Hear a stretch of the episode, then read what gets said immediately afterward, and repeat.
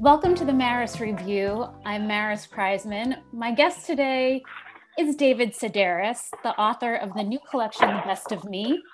It's a book that contains his best works, David, as chosen by you. Yes, I chose it. So, this begs the question what criteria did you use to determine what was your best? Well, I decided to weed out the things that I hated, and I start. I mean, whenever I, I, I liked them at the time, you know, I mm-hmm. liked all those things at the time that I wrote them, and at the time that they appeared in in books. But you know, I mean, I suppose you know, there would always come the time to go on the book tour, mm-hmm. and then I would go on the book tour, and I would think, why did I put that in there for? Why did I put that in there for? So I just kind of got rid of all of those things. And I think I left the stories that I had always looked forward to reading out loud mm. when I hmm. would go on tour. I mean, I never, when I go on tour, I'd never read anything old. But when those stories were new, for about a year, I thought, great, I get to read that tonight. and did anyone else get a say in what your best is? Your agents, editors, loved ones? No. I mean, some people said, some people said, "Oh, what do you mean you're not putting that in?" Right. And I, I was like, "Yeah, I'm not, not putting that in." I, I suppose because sometimes people like things. You know, if you let's say if I go on tour, I'll go on tour and then, you know, you read for an hour and ten minutes in a theater, and then there's always that person who says, uh, "Read Santaland Diaries," mm-hmm. and it's like, well it's May, and that takes an hour to read. I would never. I don't think I've read that thing in, oh, I don't know, maybe I had to read it 15 years ago for something. But, uh, I mean, that, that, you know, I understand that that was how a lot of people came to know me, but it's what it claims to be. It was my diary from when I worked at right. Macy's in 1990 and 1991, and it was before I had uh, a computer. Mm-hmm. And so, you know, now that I have a computer, when I'm writing my diary, I think, oh, that's two sentences in a row that start with the word he. So, you know, just sitting right there, I can clean it up. But the writing in that and was so clunky to me, you know, that Santaland sure. thing and and just the early stuff i just see somebody trying so desperately to be funny it's just embarrassing to me so i put um I, I think I put one story from Naked in there. Mm-hmm. Like whenever I would sign that book, I would think, "That's nice that someone bought it." But when I thought about them reading it, I would just, I would just be over overcome with remorse. I, I love that the Christmas elf story is kind of like your fans play Freebird. like it's uh Yeah, and I just don't play Freebird. I just don't get it. And I think that's interesting too when I don't know, it's like if somebody says, "Oh, I you know, I really like that thing that you wrote 30 years ago." It's like, "Gosh, can't you see the difference between what I write what I wrote last year and what I wrote 30 years ago. And then a lot of people can't. You know, right. they can't see the difference. Um, but, you know, they're looking at the story. They're not looking at, you know, maybe the words that make up the story, or they're not noticing that that a sentence has rhythm or doesn't have rhythm. Mm-hmm. Um, uh, you know, they're in it for the, you know, for the story, I guess. Yeah, I mean, and so for you, collecting these stories and essays together um, over a decades long time period, what have you noticed change in, in the way you tell stories? Uh, well, I think I'm because I started going on tour in like the late 90s. I have a lecture agent, so. Mm-hmm he would set up these tours for me. So every fall I go to 40 cities and every spring I go to 40 cities. So I read something out loud and go back to the room and rewrite it and read it and rewrite it and read it and rewrite it. and I think as time passed, I, I thought, okay, I know I could get a laugh there. Mm-hmm. What happened? What would happen if I went without it? and and I think that was it. Just confident. You know, at the beginning, I wasn't confident that anybody would be listening unless they were laughing. Unless I heard them laughing, then I didn't think they were listening. And then as time passed, I thought, oh no, I can feel people listening. Mm. So you don't have to, you don't have to like elbow them in the ribs, you know, uh, right. at the end of every paragraph, you know. So I think it was just, you know, learning to, I think, trust myself a little bit more. Hi, it's Maris, and I'm so happy to let you know that Mindy Kaling has a new essay collection called Nothing Like I Imagined. The best-selling actress, author, and comedian works overtime to describe with her typical charm and insight her latest life chapter, balancing the demands of her evolving career with the demands of new motherhood. In these six hilarious short audio stories, she writes about how she juggles life as a new mom, an actress, and a Hollywood power bruncher. Written and narrated by Mindy, this is the perfect collection to listen to on the go. It's available in audio and ebook format. Prime members can listen and read it for free. And you can download it today at amazon.com slash Mindy Stories. That's amazon.com slash Mindy Stories. In the intro to your book, it's very, it's rather brief, but something that stuck out to me, of course, is that you hear from people all the time that your family is dysfunctional and you want to um, correct them. Well, I just think that's such a lazy word. Mm-hmm. It's a word people like to use, right? Like you put the fun back in dysfunctional. it's it's a word like people. People like to use the word people too. Like, well, I tried getting through to you, but your people wouldn't let you. And it's like, I think people, do you know what I mean? They like using that word, people. Yeah. And they like using the word dysfunctional but they're both so uh, dated, you know, both those terms and dysfunctional. I don't, I, I don't, you know, if your father is forcing you into sex, yeah, that's dysfunctional. Do you know what I mean? Mm-hmm. if he is yes. hoarding hoarding food under the sink in his bathroom, you know, that's just that's just eccentric. There's a difference between those things the line between so and and i think yeah i just think the word dysfunctional is wrongly used.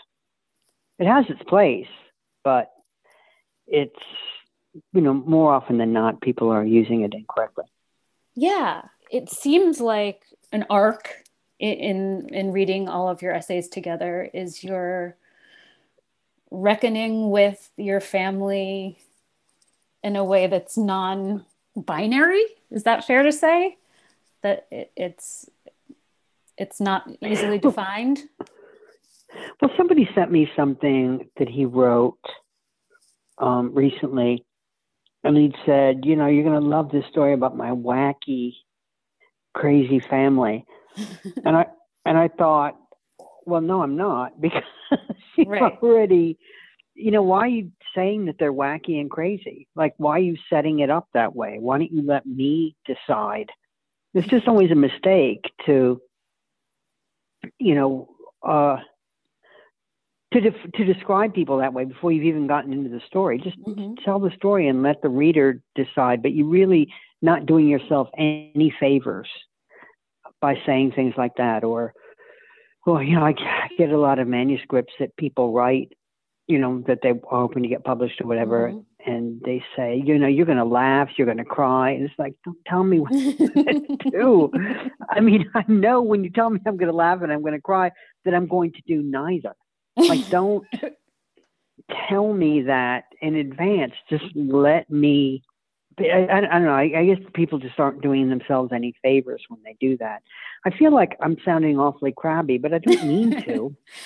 Um, I really don't. I, I, I I appreciate that I, I, reread the essay Leviathan that was in Calypso, and you and you write that happiness is just harder to put into words than all of the negative stuff. And that feels- I think so. Well, it's harder to do and not come across as being sentimental or mm-hmm. um or I don't know. I feel like so often joy is kind of a private thing. Yeah. Like sometimes somebody will try, to tell me like, you know, special in words that they might have with their husband or wife. and every couple has their in words, yes. but it it never translates. Certainly doesn't. So if you tell me like the in words that you have with the person you're with, mm, it's just I don't know for some reason it never it never works to to tell people that. It never I don't know and to me that's like trying to trying to write about joy. It's like that. It just seems uh I mean trying to write about pain is just much much much much much easier. Yeah. And it's it's I think about all of the music I listen to and the books I read, they uh they tend towards the sad. And I've never understood when people say, "Oh, I don't want to watch that. I heard it's depressing." I'm first in line for something that's depressing. I mean, that's a good thing. If you're telling me it's going to bring me down for days, I'm there. I like exuberance, you know, in in entertainment. right. Um, I'm not against joy. You know, I'm not against happiness. That's good. I just did you see a movie called um oh gosh darn it. It's a Swedish movie and it came out a couple of years ago and it's about a couple and they turn out to be trolls. No. They they don't they don't realize it. This woman, she's like really, really ugly and she doesn't fit in. And and midway through the movie, she meets someone and she realizes she's a troll, and that's why she looks the way she is, and that's why she can, you know, has a heightened sense of smell. And Sure. anyway, she she finds a troll as a mate, and they're running naked through the forest, chasing each other. Yeah. And it it's the it's exuberance. It it is the best. I don't know what the word capturement of exuberance I've ever seen in my life. I've, I've never seen joy on a screen like that, and it's two naked trolls chasing each other. Well, I that sounds incredible, and certainly I feel like everyone needs that kind of joy in their pandemic uh, movie watching. So we'll add that. or to at least in their life, Yes. at least once in their life to have that. Gosh, it's awful to think about never having a moment like that. hmm Hugh and I, uh, in England, um, our next door neighbor died, and we live out in the country. And so Right. when your neighbor dies, your first thought is, "Oh no, who's going to move in?" You know, I hope Yeah. it's not people with dogs, you know, or people who play loud music. Yep. And anyway, we got the best, the best people moved into Thelma's house. Thelma was Aw. 87 when she died, and this couple moved in, and they're in their 40s and they have no children, and they don't have any plans on having children, and they love nature, and they get excited, and they're having a pond put in their backyard, Ooh. and they put a nature cam in their backyard, and so when I see them, they'll say, "Oh, we saw three hedgehogs last night and, and a deer." Um, and so I was saying to Hugh, we need to start running naked through their backyard.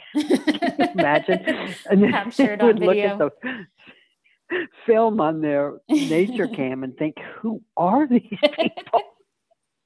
Why are they doing this?"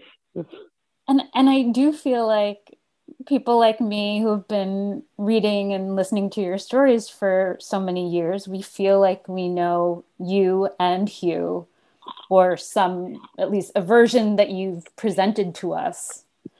Um, what's our biggest misconception? Do you think? Oh well, um, hmm. He was pretty moody. You know, he's the kind of person. He can be in the kitchen, and you can leave and come back in an hour, and there's a whole other person there in the kitchen waiting for you Mm. when you come back. Mm-hmm. and you never know what to expect. Never know what to expect. So sometimes it's like a sunny day, you know, Yes. and sometimes it's just a cloudy day. But I, you know, it's always a trade off. He's a really good cook. yeah. And he's really thoughtful. Like yesterday, he said it was his day off. I don't know where he gets that from. Nobody gets a day off, right? I never have a day off. But it was a day off, and he was going to go out to dinner with a friend of his. But then I invited somebody over for lunch, and so he made us all lunch. And then Aw. he came back from dinner and then made my dinner because. I had bought things to make my own dinner, and he made it for me, grumbling the whole time that it was supposed to be his day off. Well, I didn't ask him to make my dinner; he just did it. but I really uh, appreciate it. And he's got really good taste. He was, I mean, I think everybody thinks that they have good taste. Um, maybe not. Maybe some people just like, I've got awful taste and I'm proud of it. But I mean, he can put a room together.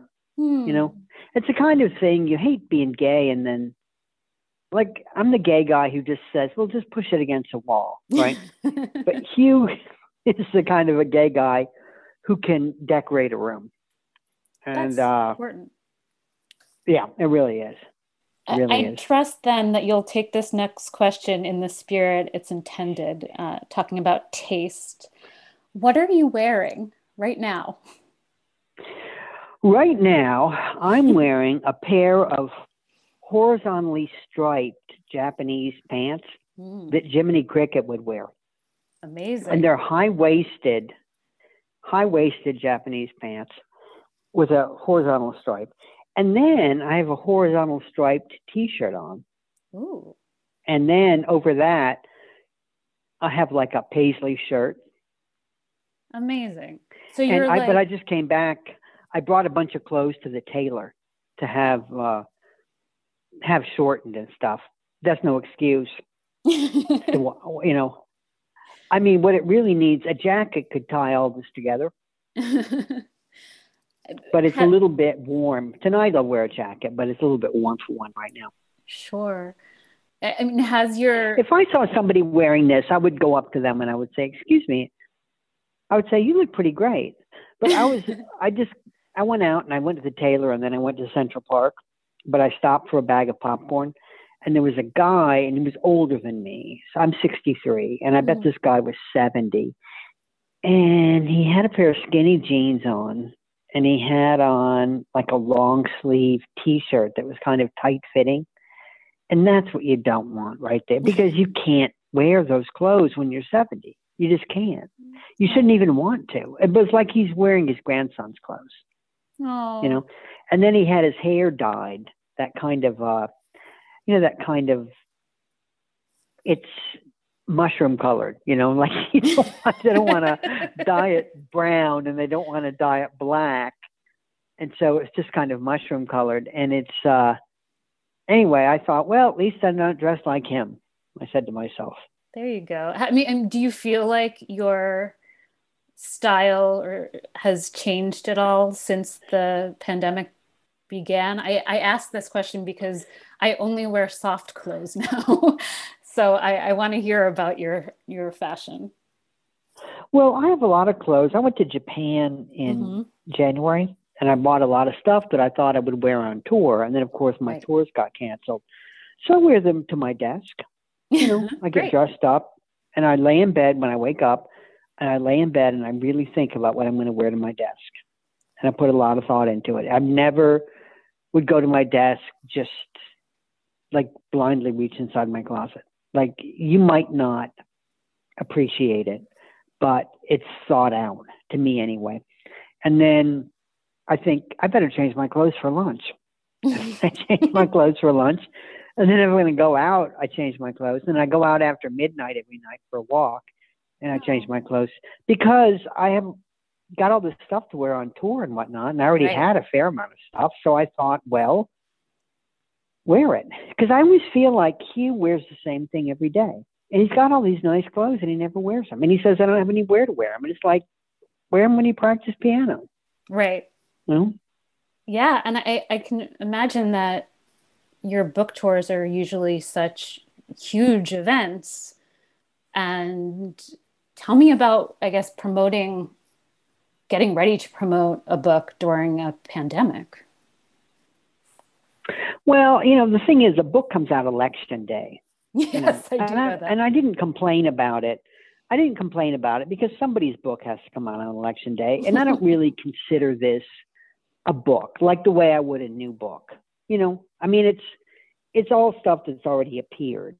So Right. if anyone's book is going to come out on election day, go ahead. I'll because I would you would it would it would it would suck to be a new author and your first book's coming out and it's coming out on election day. You know, but I have ten books already, so it, I, that's fine. My book can come out on election day. Um, I'm just doing. You know, there aren't any events in store events anymore. I mean, right now, and that's okay. Again, if it was a brand new book, I'd be like, oh, what do you, what do you mean I can't go on tour? But it fits this moment. You know, the book fits this moment. So if all I do are interviews, that's that's that's okay. You know, but the thing is, because the book is called The Best of Me, hmm I realized that you can add to the word ME when you're signing the book, right? So it could be the best of meningitis, the best of Mexican food, the best of mediocrity, the best of, uh, you know, you could put an S in front of the ME and it could be best of smear campaigns. It could be the, the, uh, the best of meager offerings, the best of meningitis. Uh, anyway, I realized that because I signed uh, book for somebody yesterday. It was the first time I'd signed a book for somebody. And I thought, oh, I can do that. So that's something I can do way into the future. You know, sure. every time I sign that book, I can, I mean, I can't make it different every, well, yeah, I could make it different every, time because I could say the best of men and then I could change it and I could say the best of men begging Ooh, yes. or the best of men in comas or the best of men uh, with weak chins. That's good. Possibilities are endless, I suppose. Yeah. But you know what's, and I hate to say this. I mean, I, I never, you know, when you, how old are you? I'm 42. Okay, you're a child. I'll take it. But when you get to be like 60, when you get to be 60, right? Yeah. There's a difference between 60 and 61 and between 61 and 62. Mhm. And the difference between 62 and 63 is that I can't sit down the way I used to. Like the most I ever, the longest book signing I ever had was 10 and a half hours. And then I had a bunch that were 10 hours and 15 minutes, right? I don't think I could do that anymore. I mean, I don't think I could sit down for 10 hours anymore. Um, and on my last book tour, I would sit down and then I would have to stand up for a while, and then I would sit down and stand up for a while. But, um, but see, the thing is too, when you sign books for 10 and a half hours, people are only going to do that once. You know, sure. they're not going to say, let's go stand in line for 10 and a half hours again. So, you know, you get your 10 and a half, and then you go back to that town for the next book, and then it's like eight, and then you go back and it's six, and then you think, well, nobody cares about me anymore. But no, they just don't want to stand in line. They think it's going to take 10 and a half hours again, and it's not, you know. So, I mean, this is so for a book that comes out on election day, speculating about length of lines is uh, feels really real. Yeah. Um, because David, this episode is going to air, I, I believe, the Thursday after the election day, so two days Ooh. after the election. Is there anything Wow. you want to say to all of us in the future, right now? well, I am a resident of the United Kingdom. So- but I vote in the United States because I'm not a citizen there, and I didn't want to become a citizen there because Hugh can kind of tell you everything that's politically going on in England, but he doesn't know who Mitch McConnell is. No, he does know who Mitch McConnell is. He doesn't know who Lindsey Graham is, maybe, or he doesn't know who, um, like Claire McCaskill was on the radio and he didn't know who she was. Um, but he can tell you everything about British politics, right? Mm-hmm. But I never, I'm just, but I stayed invested in the United States, right? So I can right. never stop caring about it and being caught up in it. And we used to vote absentee. And usually, when you vote, live overseas, you vote absentee from the last state you lived in. So we voted from New York State. Mm. But then we got a beach house in North Carolina. So now we changed it. So we vote in North Carolina. That's great. And I don't trust anybody anymore. So I'm going to North Carolina to vote in person. That's, that's you know, we're going to go down there and then I'm kind of looking forward to it because I voted absentee since 1998. So I'm kind of looking forward to, um, you know, to seeing what it's like. It's really conservative down there. Right. And we were down there a few weeks ago, and uh, you know, it's a lot of Trump flags, and mm-hmm. it's uh, a lot of retired military and people who live in gated communities, you know. Yes. Um, yes. And and they have the beach house as their second house. Uh, and I'm terrified. I'm absolutely terrified, and I think everybody should be. And we, you know, I'm trying to turn people. So, like, I was in North Carolina a few weeks ago, and I was with my sister at the grocery store, and I said to the cashier, I said, Are you registered to vote? She said, Yeah, I'm registered and I'm going to vote. And then the girl bagging the groceries was registered, but she didn't think she was going to vote.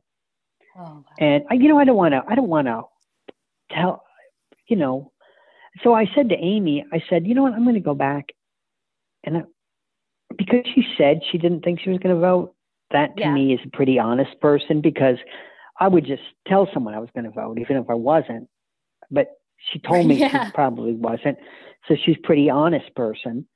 And so I said, Is it against the law for me to give her $50 to vote for Joe Biden? And it turns out it is against the law for me to give her $50 to vote for Joe Biden. oh, but nice. But my older sister, Lisa, my father's in a assisted living facility, right? Yeah. And Lisa said, I talked to the people at Springmore and, and, uh, so they're going to uh, make sure that dad can vote. I said, You don't oh, want wow. dad voting. Dad's going to vote for Trump. He's 97. you know, we do not want him, but we want him to die before the election, is what we want. Oh. I can't believe she was facilitating that. But no, I mean, I just, even when people say, Well, I live in, uh, you know, California. So it does, I don't have to vote. Yes, you do. Yes, you do. You have to vote because, because it's what you, it's it's what you're supposed to, it's what you're supposed to do.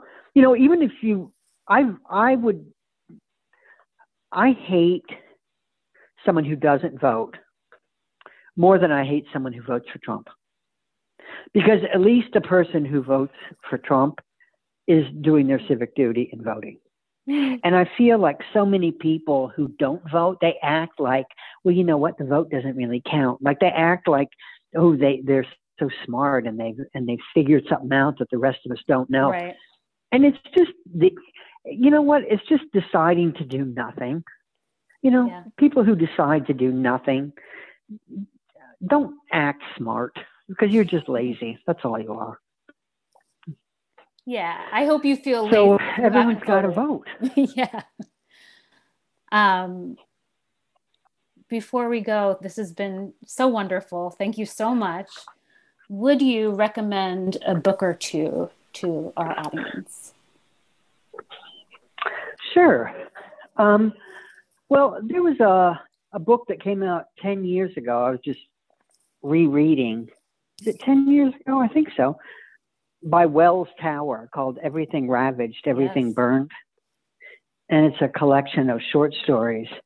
And I was just rereading that recently. There's like there's a short story in there about Vikings.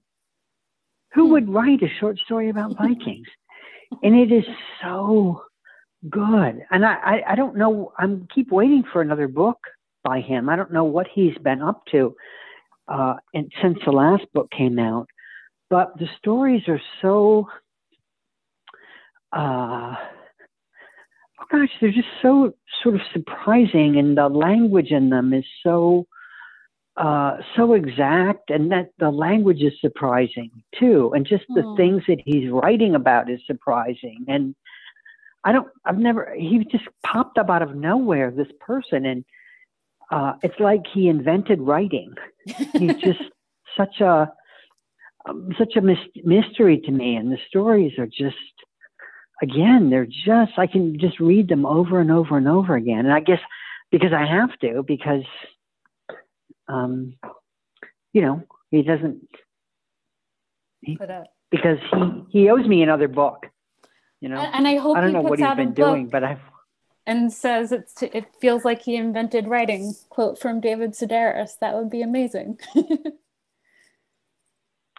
um, let's see another book. Well, that's an, kind of an old book too. So maybe I'll talk about a, a new book did you read The New Me by Halle Butler? Sure did. It's like a, Body it's like a, you know, not a, it's not a big book. No. You know, I mean, it's not a big fat book, and it was really funny. I thought it was really funny, and it's hard because the character is like I don't understand that character. I don't understand the main character really. Yeah, But maybe I think if you're young, you understand her better. Like I don't even understand it when people buy things online. I don't understand them. Then I think, well, I don't know who you are. um, and uh, and so I don't, and I didn't know anything about the world because I've never had a real job before. So I didn't really. I knew about. I mean, I lived in Chicago, so I could relate to the character that way. Right. Um, the, all the office stuff was just a complete mystery to me and so really entertaining to me. And, and I laughed out loud several times reading the book. Somebody recommended it to me, and so I picked it up and I read it in a day. And I thought, wow, who is this person? And it's really a skill, just like writing about happiness, writing about boredom in a way that's entertaining is, is mm-hmm. tough. Yeah, she really did a good job at pulling that off. And also to write about complaining in an entertaining way. yes. Because otherwise, we just go to twitter.com, and I know that's not something you'd like to do. Um, and then uh, Blake Bailey, The Splendid Things We Planned. Did you read that? No. It's about his brother. Mm. And Blake Bailey is a biographer. Like he wrote about a great biography of Richard Yates mm-hmm. and of mm-hmm. John Cheever and he's Philip Roth's official biographer. Right. But then he wrote this book about his brother, um, who was troubled, you know, was an mm-hmm. alcoholic and a drug addict and died. And it's a book about his brother, but in the context of his family. Hmm. And it's what a group that family is. I Would mean, I don't want to give anything away, but no, it's so far beyond that. It's um, it's uh, well, like his brother used to like go up on the roof and kind of have his ass hanging over the edge of the roof, and then shit and make his brother watch the shit oh, coming out of him. I mean, that's like, it's that's like, tough. well, of course you wound up an alcoholic drug addict. Who does that? Just guys on YouTube. But again, he doesn't set it up. He never right. says like my family's crazy or my, you know, look how wacky we are. Right. It's not presented that way at all, and I think that makes it all the more, uh, all the more shocking. Absolutely. You know, and the mother's behavior, and it takes place in in uh, they live in Oklahoma City, mm. and uh, gosh, it's just. Uh, I, think too because you know, I mean, I had a sister who was kind of troubled, and so mm-hmm. that made me. Uh, I wanted to see how he, Blake Bailey wrote about right. somebody like that, you know, in his family, because what happens, uh, you know, often when somebody, you know, when you've got somebody like that in your family, um, you know, and then they die, people, you know, they it's hard to celebrate that person. You know, you can't right. always celebrate that person. Right. But then the person's not alive anymore, and so you don't want to shit all over them. You know, but there's some balance that he does a really good job. It's striking a balance there. Oh, that's lovely. David, thank you so much. Um, if there's one thing you do on election day, please vote. But if you do two things, The Best of Me by David Sedaris out on election day. Oh, thanks a lot. Thank you. It's been a pleasure. Bye, Maris. Bye. Thank you for listening to the Maris Review, and check the show notes for the books we discussed on here today. And please subscribe wherever you get your podcasts.